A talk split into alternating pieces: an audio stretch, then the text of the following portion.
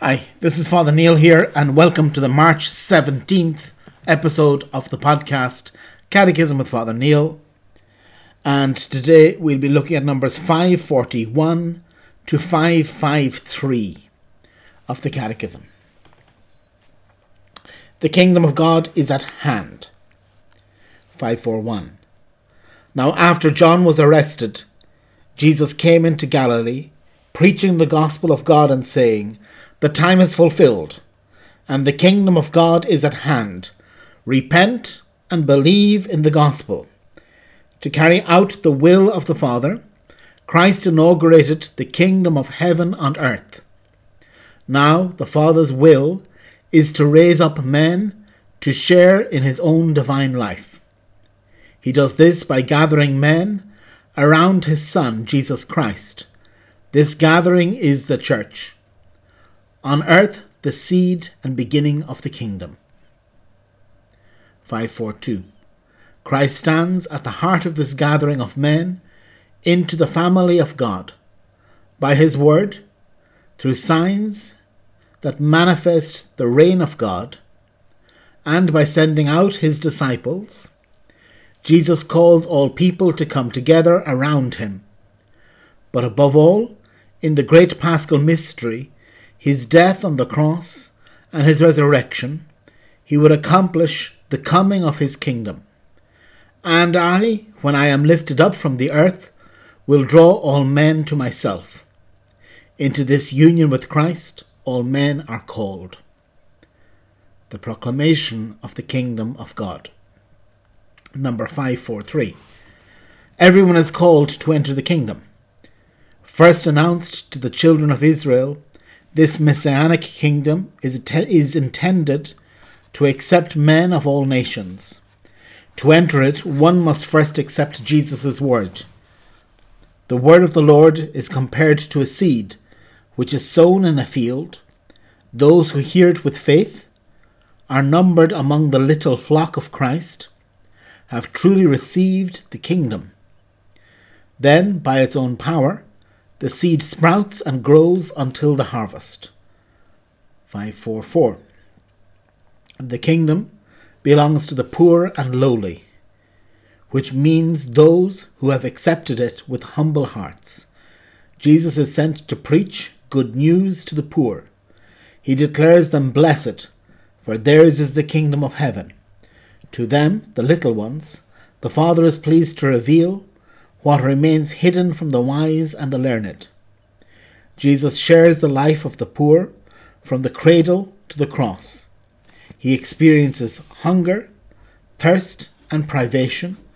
Jesus identifies himself with the poor of every kind and makes active love toward them the conditioning the condition for entering his kingdom. 545. Jesus invites sinners to the table of the kingdom. I came not to call the righteous, but sinners. He invites them to that conversion without which no one can enter the kingdom. He shows them in word and deed his Father's boundless mercy for them. Joy, the vast and the vast joy in heaven over one sinner who repents. The supreme proof of his love will be the sacrifice of his own life for the forgiveness of sins. Paragraph 546.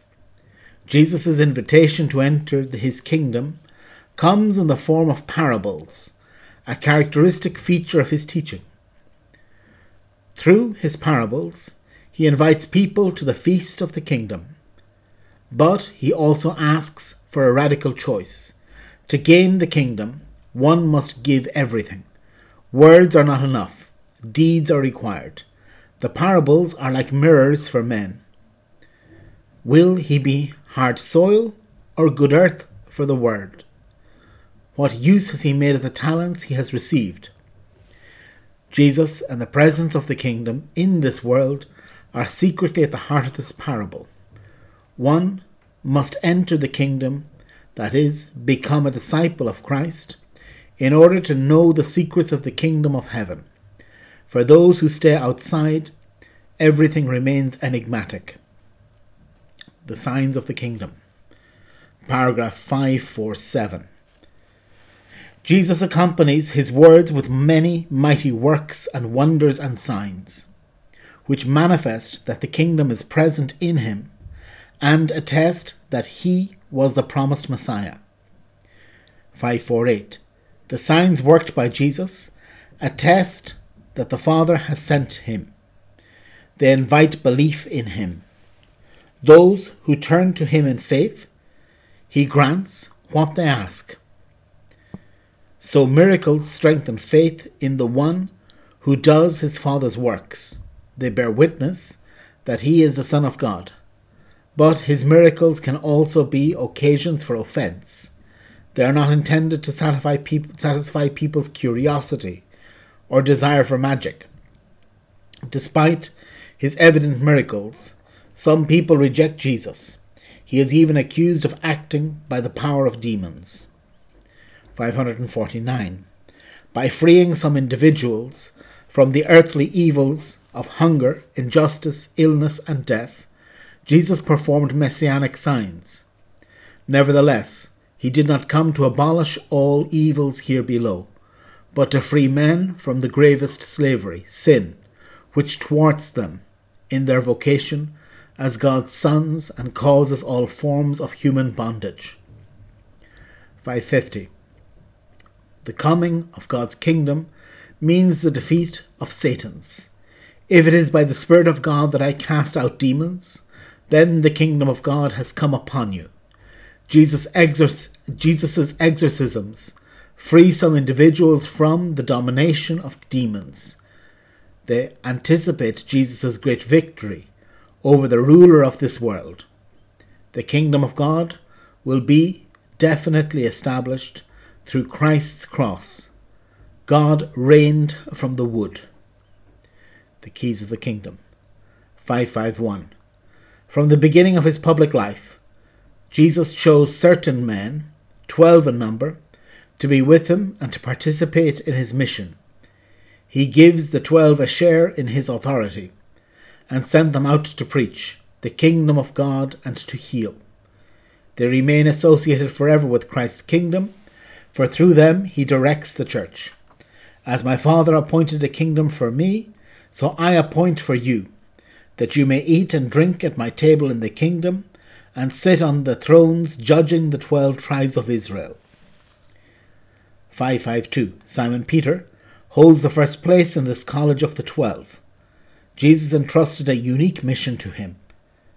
Through a revelation from the Father, Peter had confessed, You are the Christ, the Son of the living God. Our Lord then declared to him, You are Peter, and on this rock I will build my church, and the gates of Hades will not prevail against it. Christ, the living stone, thus assures his church, built on Peter, of victory over the powers of death. Because of the faith he confessed, Peter will remain the unshakable rock of the church. His mission will be to keep this faith from every lapse and to strengthen his brothers in it. 553. Jesus entrusted a specific authority to Peter I will give you the keys of the kingdom of heaven. And whatever you bind on earth shall be bound in heaven, and whatever you loose on earth shall be loosed in heaven. The power of the keys designates authority to govern the house of God, which is the church. Jesus, the Good Shepherd, confirmed this mandate after his resurrection Feed my sheep.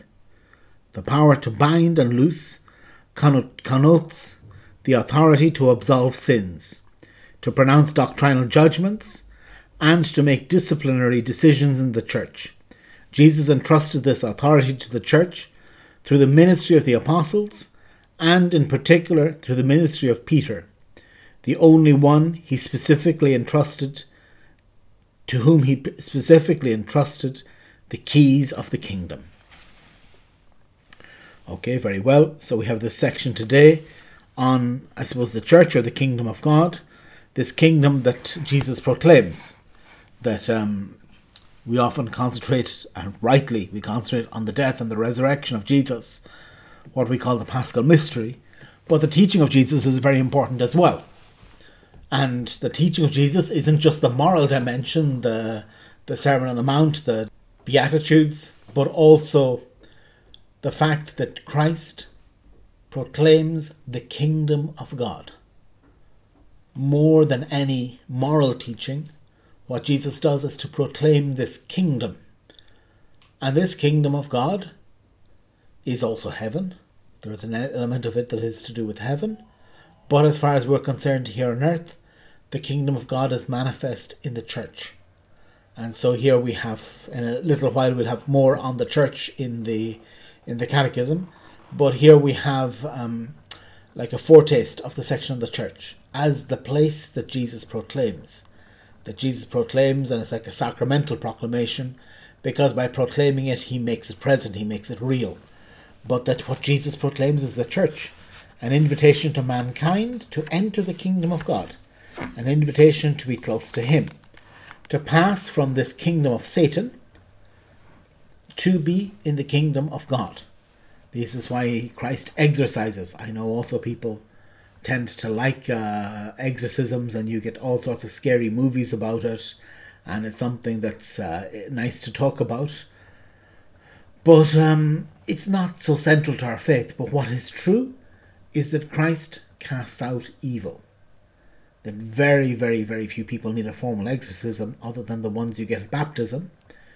But yet, each one of us needs to go to a kingdom where evil has been cast out, where the kingdom of Satan has been closed down, so that we can enter the kingdom of God, which is the kingdom of peace, which is the kingdom of well being, which is the kingdom of being close to Christ. So today we meditate on this the fact that Christ is close to us and that he allows us to pass from darkness to light. Today also is the feast day of St. Patrick. St. Patrick is the great saint of the Irish and the evangelizer of Ireland. He evangelized Ireland. He's the one that brought the Christian faith to Ireland. And when he arrived in Ireland, it was a pagan country, and there was a lot of fear and a lot of darkness. And Christ was able to proclaim something different, something new, something that had to do with light, the brightness of knowing Christ, the light of God, is how he illuminated the Irish. And this is something, again, that many of us need because many of us are also living in a world of fears, in a world of uncertainties, in a world of not knowing what comes next. And yet, Christ comes with power, He comes with goodness, He comes to bring us His holiness. So, very well, we'll continue tomorrow. And tomorrow we'll look at numbers 554 to 560 of the Catechism. God bless.